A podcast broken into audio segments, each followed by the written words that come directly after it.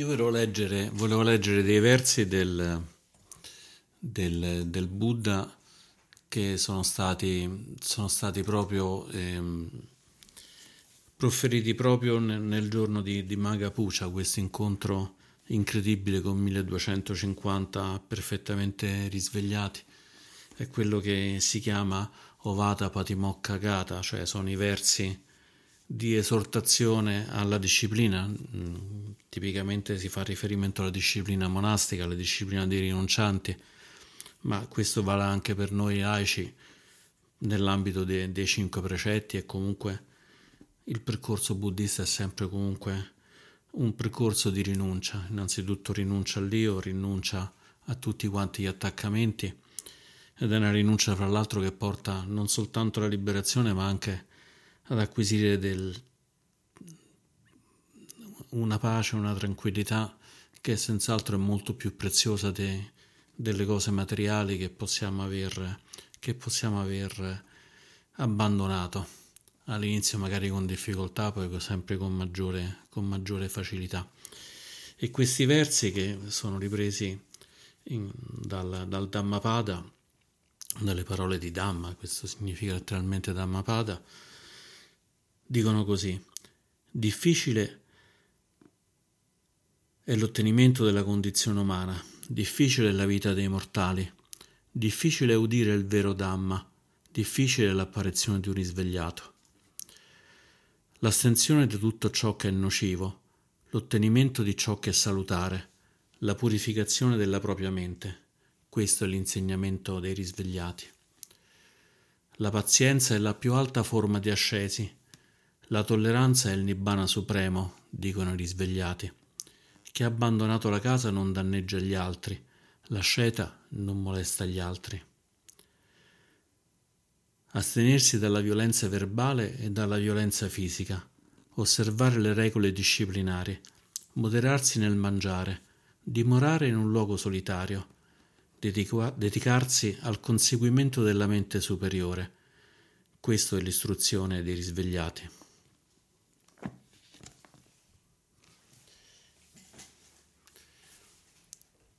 Sono parole estremamente, estremamente efficaci, estremamente, estremamente potenti e estremamente anche da, da, riportare continuamente, da riportare continuamente a noi, perché gli insegnamenti del Buddha sono di per sé estremamente, estremamente semplici, ma come tutte le cose semplici vanno a toccare delle cose, delle cose particolarmente difficili perché sono ripetizioni e ripetizioni che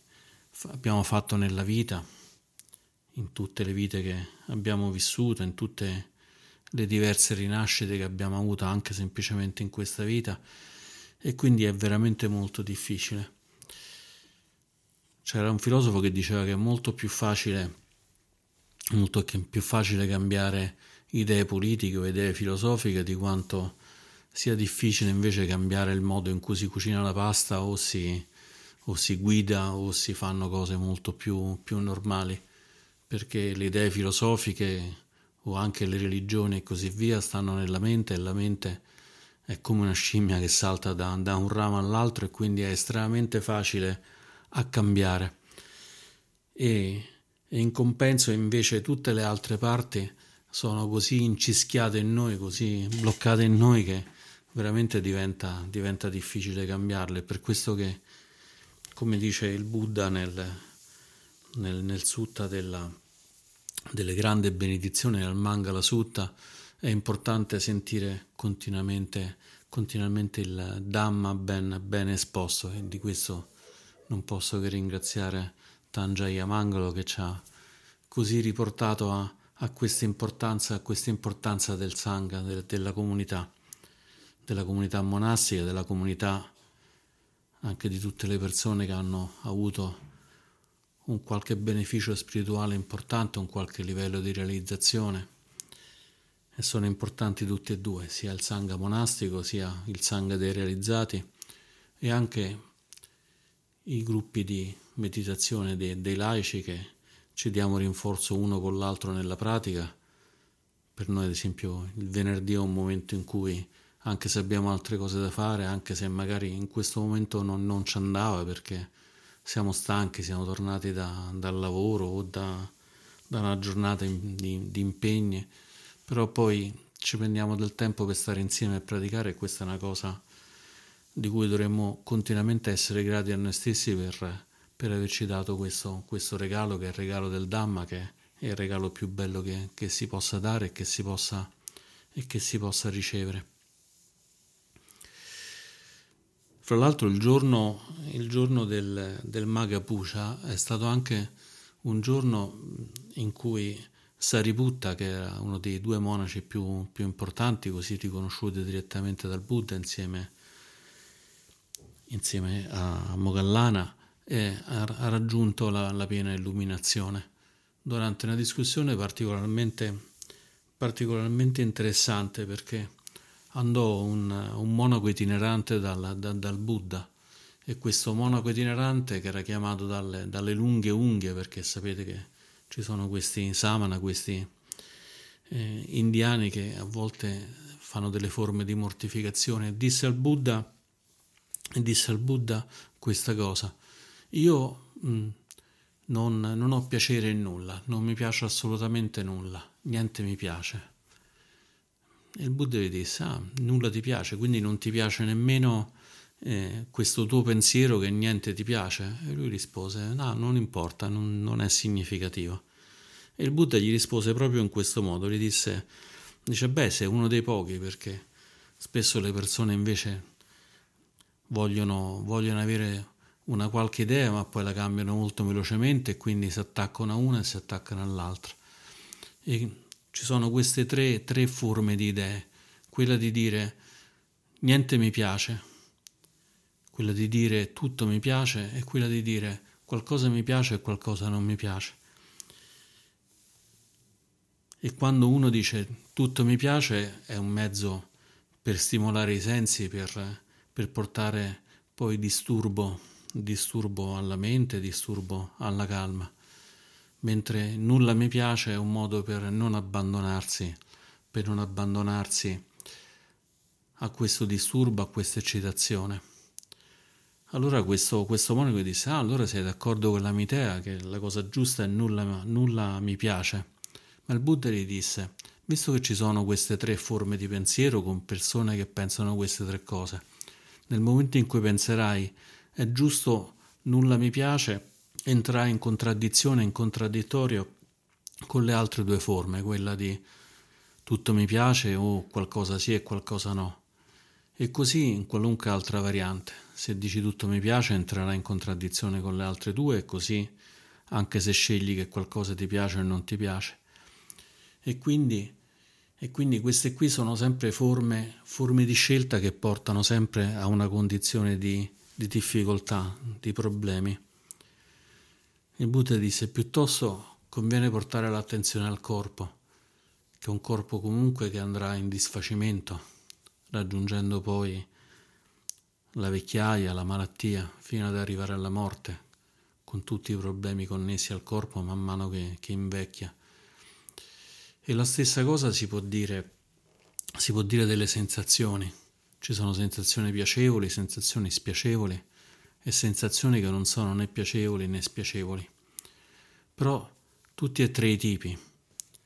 quando c'è un tipo non occorre l'altro, tutti e tre i tipi sono comunque impermanenti. Una sensazione piacevole sorge, sta un po' e poi scompare, così come anche quelle spiacevoli e così come anche quelle neutre, quindi non sono, non sono assolutamente affidabili. Il Buddha dice nella pratica, man mano che si riconosce questo, questo processo di creazione, mantenimento e disfacimento di, delle sensazioni del corpo, ci si rende conto che ci si annoia di questa cosa, non, non ci si fida più. E alla fine si va oltre, si va oltre questa, questa mera fisicità, questa mera mentalità. E quindi si può andare a raggiungere qualcosa che è molto più, più importante. E in quel momento c'era Sariputta che stava vicino, vicino al, al, Buddha perché era il suo attendente quindi stava spesso vicino a lui insieme appunto a Mogallana e anche a Ananda che era il cugino attendente del, del Buddha. E Sariputta si disse, è proprio vero, queste cose che dice il Beato, che dice il Buddha, bisogna intuirle e abbandonarle. Si deve poi andare oltre, le si deve rigettare, non bisogna più avere attaccamento a queste cose. E proprio mentre rifletteva su questa cosa raggiunse, raggiunse la, piena, la, piena, illuminazione. E così anche il monaco, il monaco itinerante, sentendo questo discorso del Buddha così semplice eppure così profondo, chiese, chiese di poter di poter diventare un suo discepolo, un discepolo laico. Ed è un po' quello che, che molti di noi in questo momento stanno facendo o semplicemente si sta sentendo gli insegnamenti, gli insegnamenti del Buddha. Dopodiché la sera stessa il Buddha cambiò, cambiò posto e andò incontro, incontro a un nuovo luogo dove incontrò tutti questi 1250, 1250 monaci. Mille erano quelli che il Buddha aveva insegnato, insegnato nel momento del sermone del fuoco. Erano tutti quanti seguaci di un culto del fuoco, il Buddha gli insegnò e il capo di questa, di questa setta più tutti quanti gli altri, gli altri monaci decisero di, di, diventare monaci del Buddha. E il Buddha li accolse nel, nel Sangha. E gli altri 250 erano allievi di Sariputta di, e degli altri monaci anziani e quindi dopo aver raggiunto l'illuminazione raccolsero, si raccolsero tutti quanti intorno al Buddha ed è in questo momento mi piace pensare che anche noi ci stiamo raccogliendo intorno al Buddha, al Buddha storico che ci ha lasciato questi insegnamenti così, così belli, così profondi, così, così, utili, così utili in particolare. E, e questo ci consente di, di mantenere viva anche la parola del Buddha, il Dharma, e di poter essere di poter essere così grati al Sangha, in questo caso intendo proprio il Sangha, il Sangha monastico che ci ha permesso di mantenere vive tutte queste parole. Pensate che per molti secoli tutti gli insegnamenti del Buddha furono tenuti a mente dai monaci, in un modo con una specie di, di staffetta per cui un, ogni, ogni comunità doveva avere almeno tre monaci che ricordavano tutti quanti gli insegnamenti a memoria. E l'incredibile è che dopo 2600 anni si è potuto verificare che nel momento in cui sono stati scritti, parecchi secoli dopo, sono stati scritti in un modo che è molto simile uno all'altro. I diversi canoni, quelli in lingua pali, quelli in cinese, quelli anche in sanscrito e addirittura anche il canone tibetano sono tutti quanti estremamente simili agli insegnamenti, quindi possiamo con fiducia accogliere questi insegnamenti del Buddha sapendo che sono effettivamente, effettivamente simili a, alle parole che lui stesso aveva pronunciato. E, semplicemente è così, cioè questo qui del Magapucia è, è un buon momento per essere grati a tutta quanta questa staffetta che è cominciata dal Beato, dal Buddha, è passata per tutti quanti i monaci e le, monache supportati dai laici e dalle laiche, come eh, ha detto Tan Jayamangalo, proprio in questo reciproco, reciproco sostenersi e in questo comune praticare, praticare il Buddha Dharma, l'insegnamento del Buddha. E quindi direi che forse possiamo toccare in noi proprio questa gratitudine a tutta quanta questa enorme moltitudine di persone che hanno portato a noi, hanno portato a noi la possibilità come diceva il Buddha che diceva che era difficile ascoltare le parole del, del Dhamma. Nel verso 182 dice difficile udire il vero Dhamma e, e noi siamo fortunati perché siamo riusciti a sentire le parole, le parole del Buddha così ben riportate da tutto quanto il sangue. E quindi con questa grande apertura di, di gratitudine io spero che tutti quanti questi insegnamenti tutta quanta questa lunga tradizione possa portarci velocemente al risveglio completo come è successo prima al Buddha e poi come un fuoco che ne accende un altro acceso anche il fuoco del risveglio anche in Sariputta e in così tanti altri, altri nobili, nobili esseri, uomini, donne e anche esseri non umani. E con questo concludo anche le mie riflessioni. Grazie.